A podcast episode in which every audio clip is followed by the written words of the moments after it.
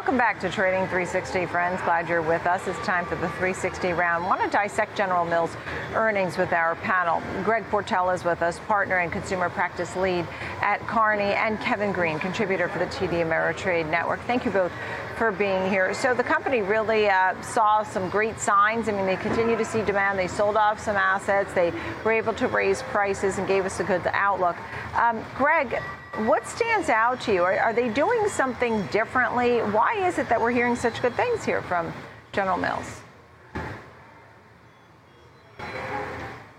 And then come into this uh, inflationary time period. The three big questions that management teams have been struggling with is where to peg the inflation expectations, how to fix supply chains, and how much pricing can they push through to consumers. And the General Mills team seems to have, or at least feel confident that they have, answers to all three of those questions, which leads to these better results. They really can trim the packages, huh? Greg, they really can put they, less they, in the bag. Well, they can do a lot of different things. I mean, one thing that a company like General Mills has is it has a lot of different packaging formats you have big boxes, you have small boxes. That gives consumers a lot of different ways to consume their product, and it gives them a lot of options in how they present the product to consumers. So they're not stuck with trying to sell big bottles of something or big containers of something.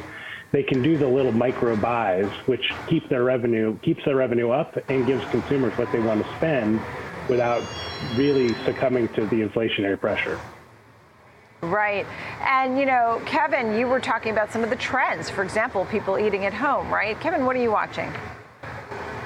Yeah, I thought this was a very interesting report, and you kind of already alluded to it. You really kind of call that uh, shrinkflation, right? So they're able to package things in smaller uh, uh, packages and then sell them for maybe the same price that they would have for uh, larger um, goods. So yes, we are seeing some growth here, especially in the uh, North American uh, retail segment and in the pet segment. Their international segment did see a significant uh, move to the downside here, but it was offset by the Amer- uh, North American growth.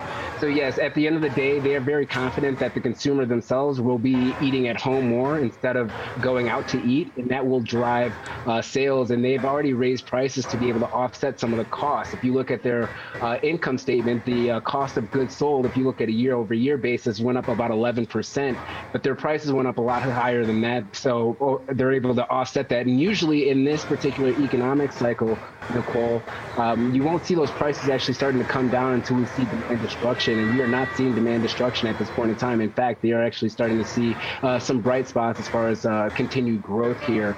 So outside of the international area, uh, the pet segment also continued to grow uh, pretty healthy uh, as well, and the operating margins have uh, actually increased. So they're they're in a really good position in a market where a lot of traders and investors are trying to find uh, companies that have strong balance sheets and can also weather the storm in an economic downturn.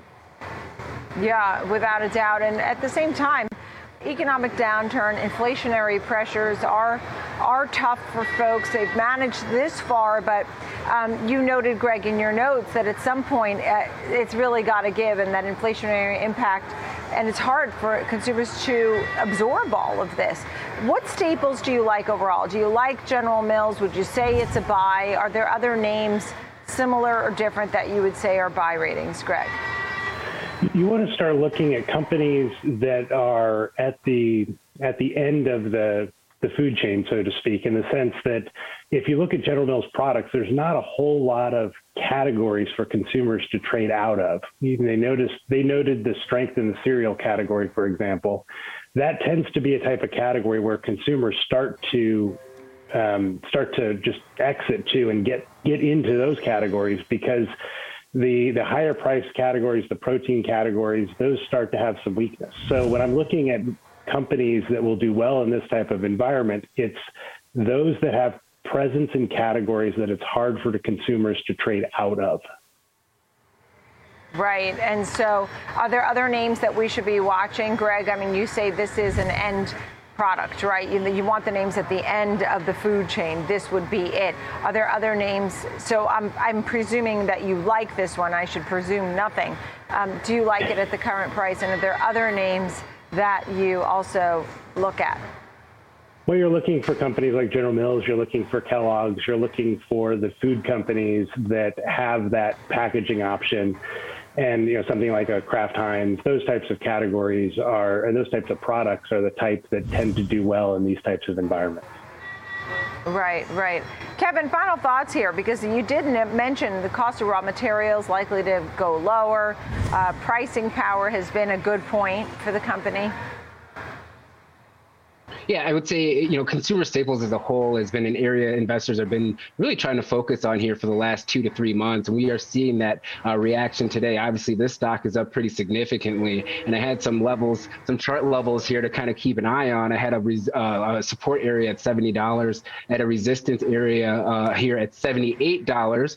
I did this before the market opened up. Uh, obviously, we're above that uh, resistance point. It's actually at all time highs right now when it comes to the stock. So I would still kind of keep that $80, $78 uh, focus in range here when it comes to that higher uh, that higher resistance area. But ultimately, ultimately, you will see some investors try to uh, you know utilize consumer staples to try to weather the storm in an economic downturn. It doesn't mean that their stocks themselves are going right. to go up, but they could also go down a lot less than what the overall market is. If you're looking at uh, you know General Mills itself has a uh, 0.35 beta to the S&P 500, so it's pretty resilient to the broader market fluctuations. And I would see that uh, we probably will continue that trend here um, as we get through the rest of this year and into uh, 2023.